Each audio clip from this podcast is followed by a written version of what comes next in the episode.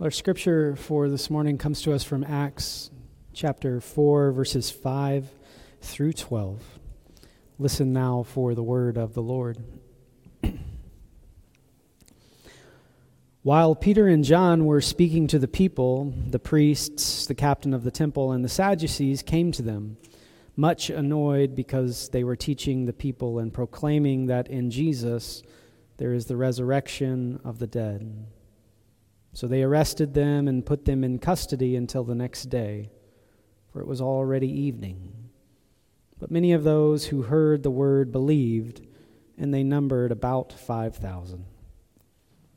The next day, their rulers, elders, and scribes assembled in Jerusalem with Annas the high priest, Caiaphas, John, and Alexander, and all who were of the high priestly family.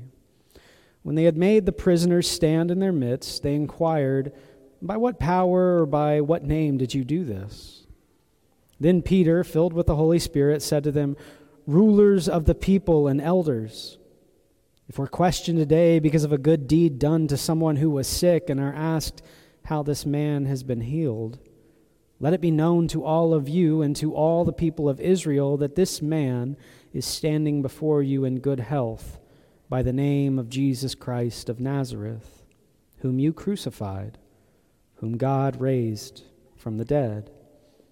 This Jesus, who is the stone that was rejected by you, the builders, it has become the cornerstone.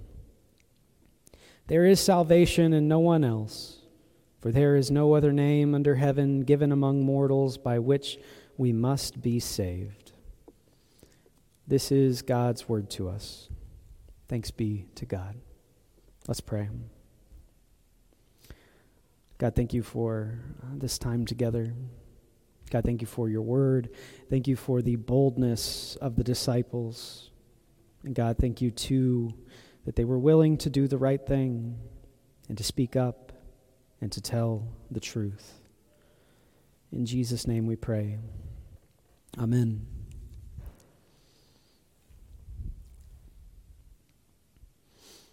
It's it's always difficult to follow Sarah's uh, godly play stories because they're so good and they're so captivating that when I get up here and I'm, I'm ready to preach, um, I, I worry that I won't be as captivating as, as Pastor Sarah was. So uh, forgive me if I'm a little nervous.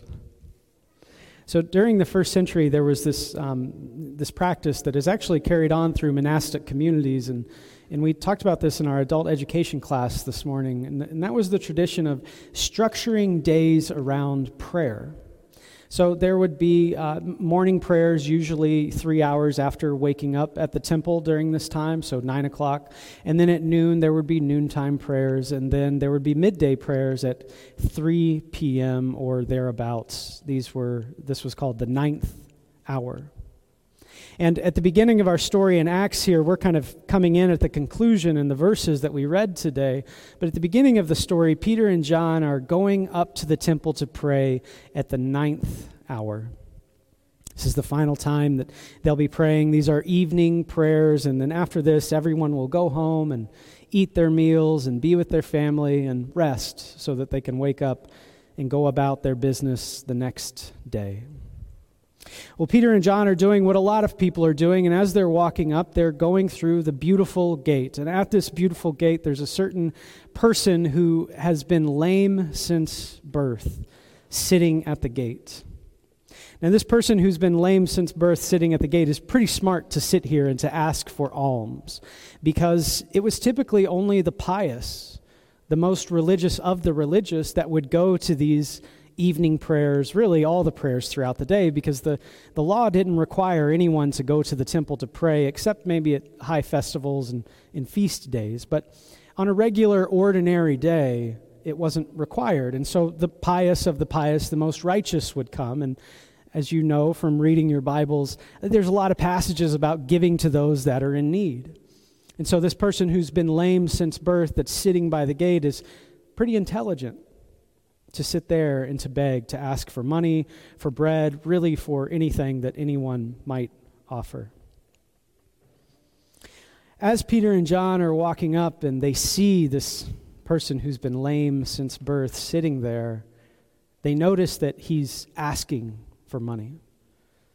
And he's probably not talking to Peter and John when he asks, but he just wants anyone to listen, anyone that's walking by. And there, there's probably crowds coming, but anyone, will you help me? Do you have any spare change?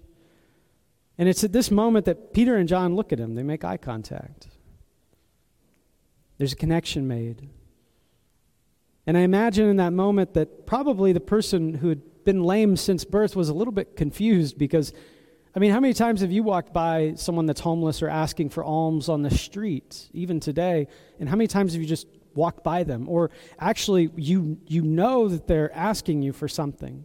And maybe they've made eye contact, but you, you turn away. and you don't want any part of that. You just want to move and get that over with.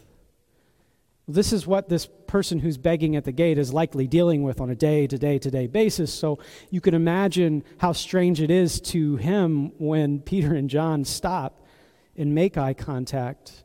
And Peter says something like, Look at, look at me.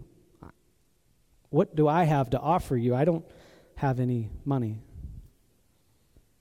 I've wondered really how this person begging felt because in those moments, you know, some people have called people like this hidden from society. We literally choose not to see them. We don't want to look at them. We don't want to interact with them. And this does something to a person over time where probably this person begging doesn't expect any human interaction at all.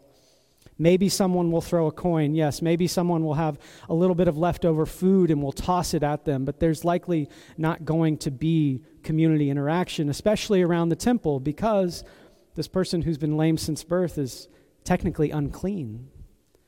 He's not allowed to go through the gate, he's not allowed to be a part of the worshiping community. He is broken, and he should not be communicated with, dealt with. He shouldn't be around people. And so I've often imagined what it was like to hear someone listening to him and then speaking to him. He probably paused and was like, oh gosh, they're, they're talking to me. And Peter says it again. He says, Look, I, I, don't have, I don't have anything to give you. I don't have money. I don't have bread. Look at me. Look at my friend John. We're, we're broke. But what I do have, I'm going to give to you. In the name of Jesus Christ, Peter says, Stand up and walk. And then Peter reaches out his hand and they, they lift him up and they kind of give him a second so that his, his legs can get their strength under them. And, and, and it says his ankles are given the power to sort of hold his weight. And this person who's been lame since birth, that has never walked before, suddenly is, is standing and realizes that not only can he stand, but he can, he can walk. And suddenly he's healed. Now, this is a pretty big moment in his life. And, and for someone that hasn't, you know, ever walked, I, I can imagine that he's feeling pretty good. And so he, he decides that he's not going to sit at the gate and beg anymore, even though he probably needs money. He probably needs food. He's going to do the thing that he's always wanted to do, I think. And that is, he's going to not sit at the gate, he's going to go into the gate. And he's going to pass through the courtyards, and he's going to enter the sanctuary, and he's going to worship with the people. But as he's doing this, you know, it, it I, I, get this kind of funny image like he's he's never walked before. And now that he's walking he doesn't just want to walk in a boring way. He wants to run and he wants to leap and he wants to dance and, and sing god's praises because of what's been done to him and so, as he's going into the gate and everyone's getting ready for these evening prayers and the day is winding down, here is this person who's been lame since birth that everyone sort of knows because he sits in the same place and he's walking into the sanctuary, jumping and dancing and calling a lot of attention to himself. And so naturally, a crowd forms around and is asking questions like, What's, what's this guy doing dancing? What is this guy doing dancing during evening prayers? This is not the hour of dancing and leaping and shouting to God. This is the solemn hour of prayer. And so a crowd forms around him and around Peter and John. And Peter, who is never one to miss an opportunity to preach, sees the crowd forming and begins to teach them. He begins to answer their questions, and their, their question is essentially all of our questions. How does someone who hasn't been able to walk since they were born suddenly able to walk? How does that happen? And so Peter stands up and he addresses the crowd and he says to the crowd, Look, you want to know how this can happen? You want to know how all these things can happen? I'm telling you, it's by the power of Jesus. That's how this occurred. And he goes on, he has more words. He's a good preacher. He, he says the thing over and over again until you're, you're kind of tired of hearing it, right? But he makes his point.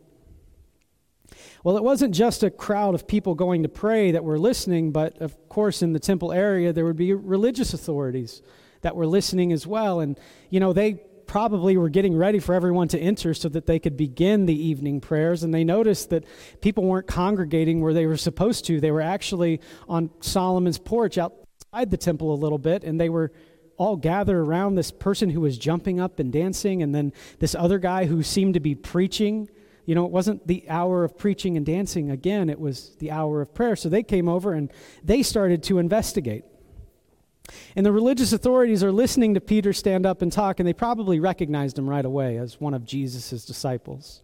And if they didn't recognize him right away, it only takes a few minutes for Peter to start preaching for them to realize, oh, here we go again.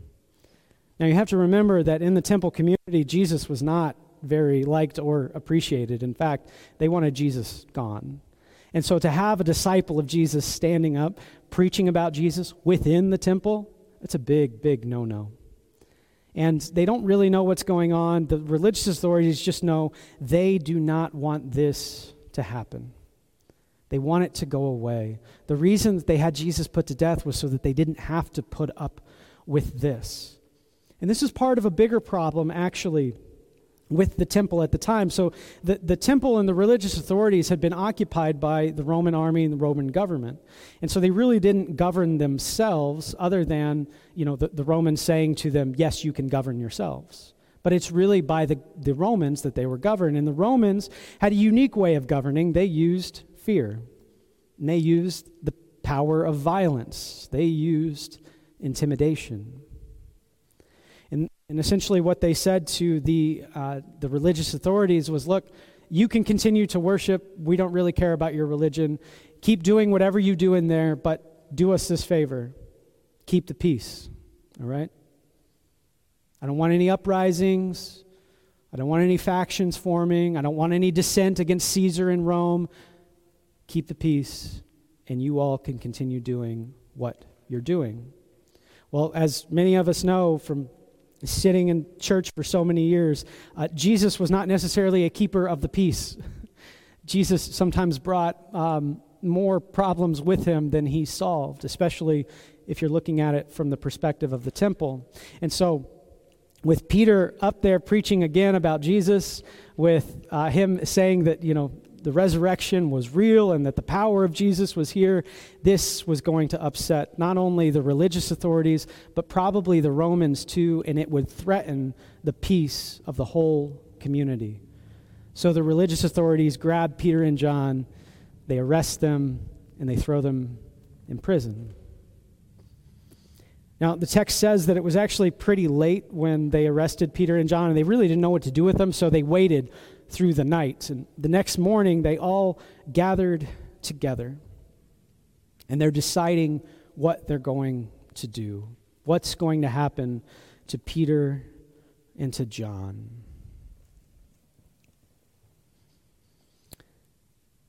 You know, it's at this point that as readers, as listeners to this story, we might be wondering too what happens to Peter and John?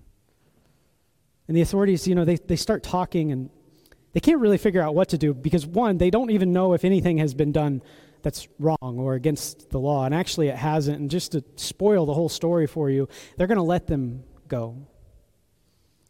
But it's easy for us to get caught up in the climax here of what is going to happen. And then, after we learn that they're going to be released, it's easy for us as we listen and we read to sort of think, wow, that's awesome they were released. And we, we want to celebrate.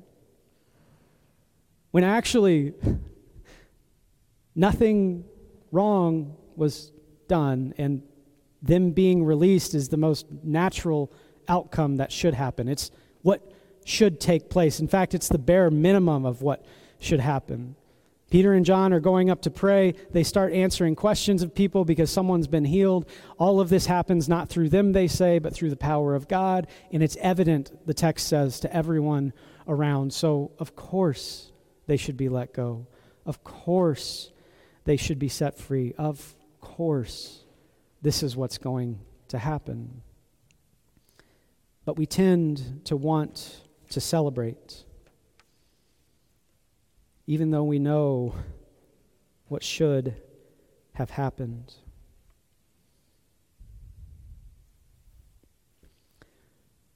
The world is a pretty broken place when we have to celebrate the bare minimum of what should occur.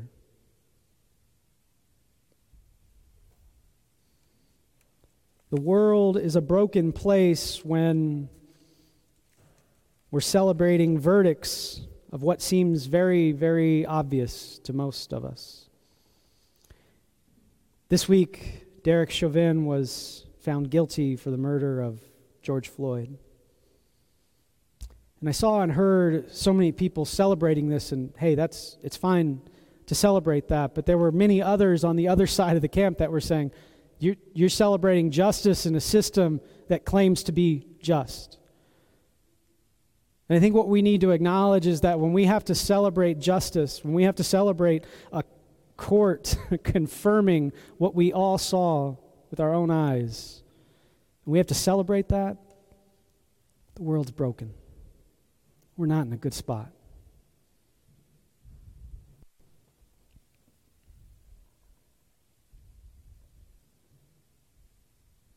Malcolm X once said that you stick a knife in my back nine inches and pull it out six, it doesn't fix anything. You pull it out nine more inches, it still doesn't fix anything. The goal is to heal the wound, right?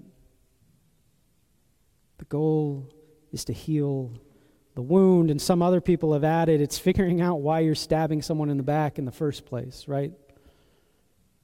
It's easy for us to get caught up in what does look like a tiny victory for justice.